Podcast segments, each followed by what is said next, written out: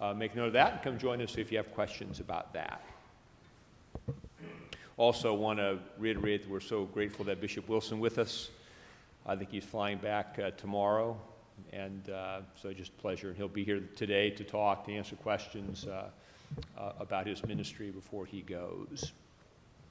In the name of the Father, and of the Son, and of the Holy Ghost. Amen.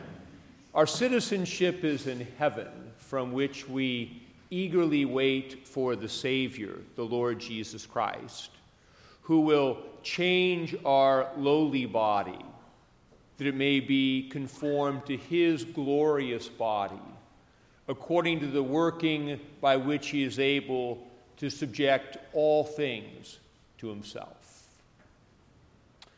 Our lessons today focus on our heavenly citizenship, our status as citizens of the kingdom of God, and how that status relates to temporal political arrangements in the world.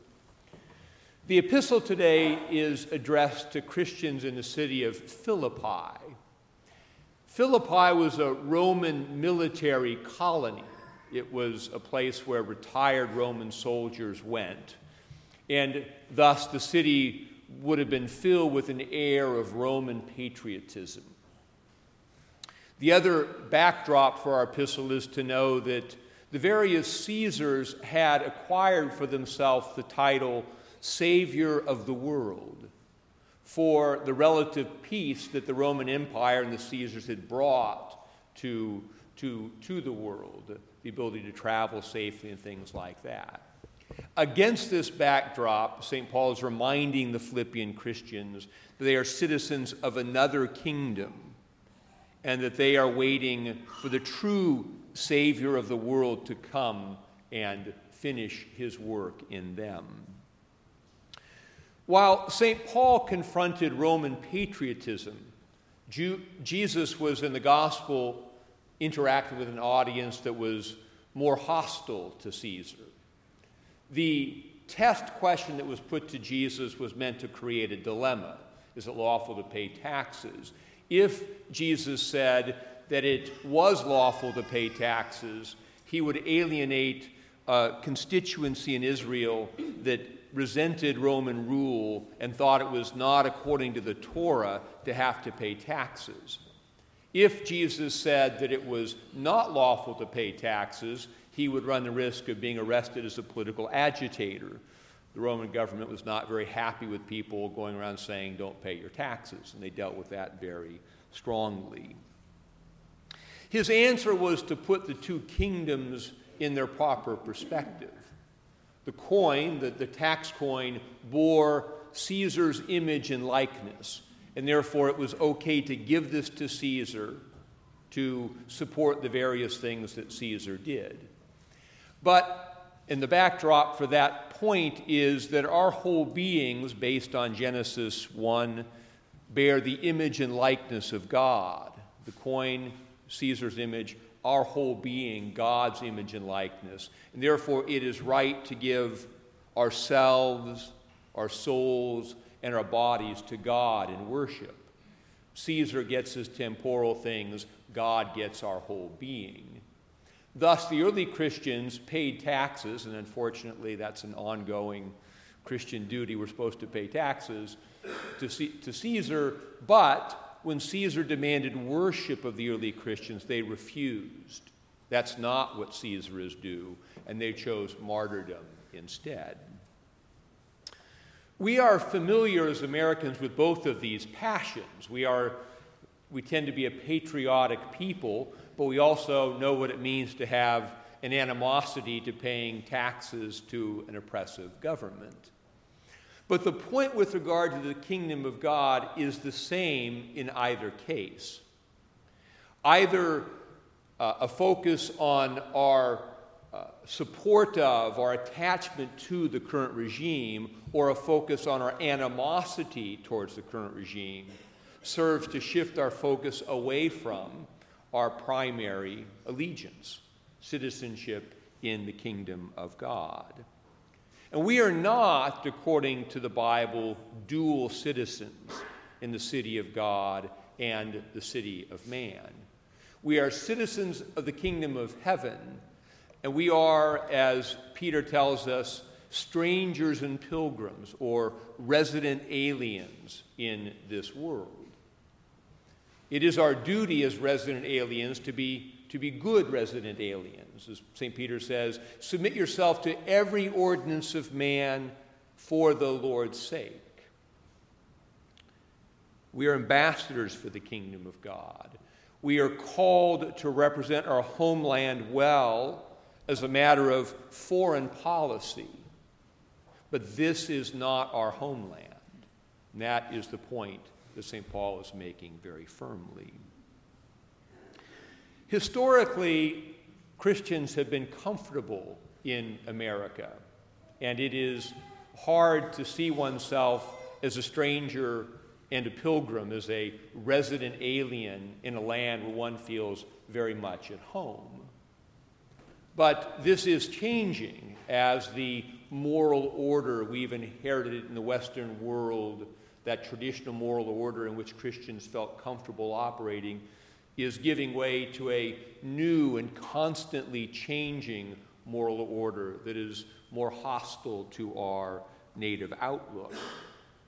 Many Christians feel a sense of angst or even anger as they try to figure out how to live in this new and less friendly world.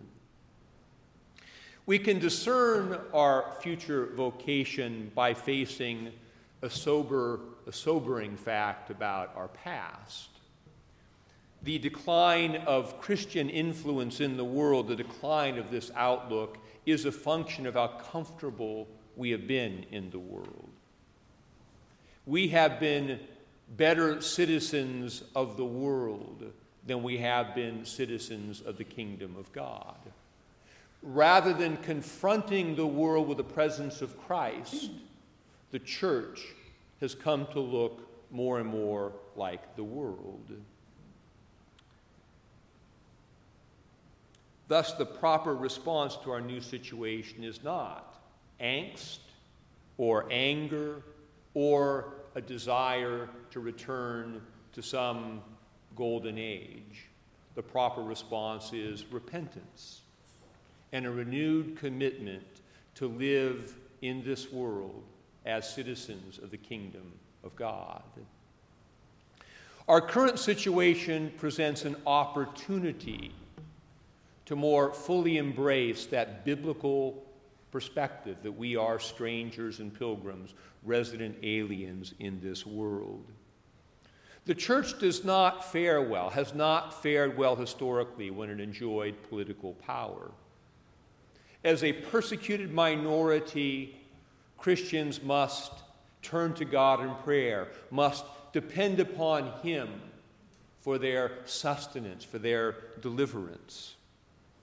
When the church gains political power, it tends to shift its focus towards temporal goals. It comes to focus more on politics than on the worship and service of God. This is precisely what St. Paul is warning against in our epistle today. He is saying we are not citizens of an earthly kingdom waiting for Caesar to save us and give us benefits. We are citizens of a heavenly kingdom, waiting for our Savior to come and finish his work in us. When we take our eyes off of Christ, and his kingdom and its goals. We replace eternal goals with temporal ones. Thus, for the last few generations, cutting edge Christianity has been eager to show how faith can have a practical, positive impact on the world. The result has been that faith has had almost no impact at all. Or it has been seen as a failure because faith has not been effective in attaining some desired temporal end. As C.S. Lewis said in Mere Christianity, aim at heaven and you get earth thrown in. Aim at earth and you get neither. The failed secularized and politicized Christianity is preoccupied with problems out there. Thus, there is a constant push for some new system or some new law or some new candidate that will bring about the desired change. However, our faith teaches us the problem is not out there, the problem is in here as Jesus said. Out of the heart proceed evil thoughts, murders, adulteries, fornications, theft, false witness, blasphemies. Unless we deal with our inner problem of sin first and consistently, we possess nothing as Christians we have nothing to offer to the world. This does not mean to put our head in the sand with regard to the problems we see in the world around us. You have a vocation to be an ambassador for Christ in your work, in your family, in your politics, and in your leisure. However, you can only represent Christ in these places if you know Him and live in a relationship with Him. You can only be a good ambassador for the kingdom of heaven if the goals of being a faithful witness for Christ and the larger goals of the kingdom of God transcend your temporal goals. If your advocacy for some temporal cause is characterized by anger and hatred, if you will compromise your faith, if faith will give way in order to help you accomplish some temporal goal, your faith will have no impact at all, or it will have a negative impact. People will say, look at them. They don't really believe what they say they believe. God is changing the world from the bottom up and from the inside out. The change he is bringing to the world began with the birth of one man in Bethlehem and spread outward from there. That change has come to each of us through the gift of the Spirit. And Christ lives in each of us through the Holy Spirit. And Christ is working in each of us to recreate us in the image of Christ. When that work is completed, we will be like Christ.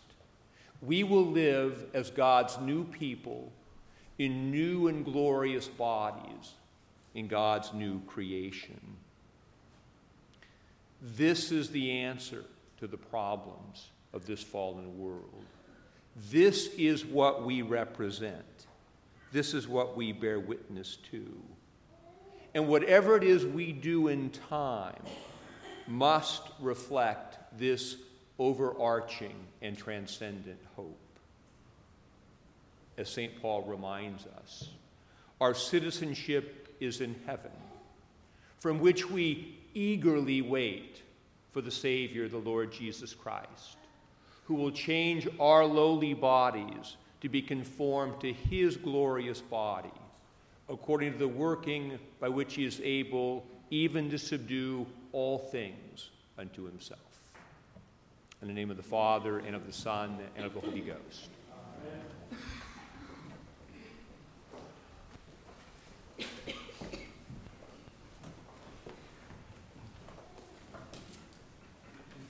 laying it up for yourselves treasures upon earth where moth and rust doth corrupt and where thieves break through and steal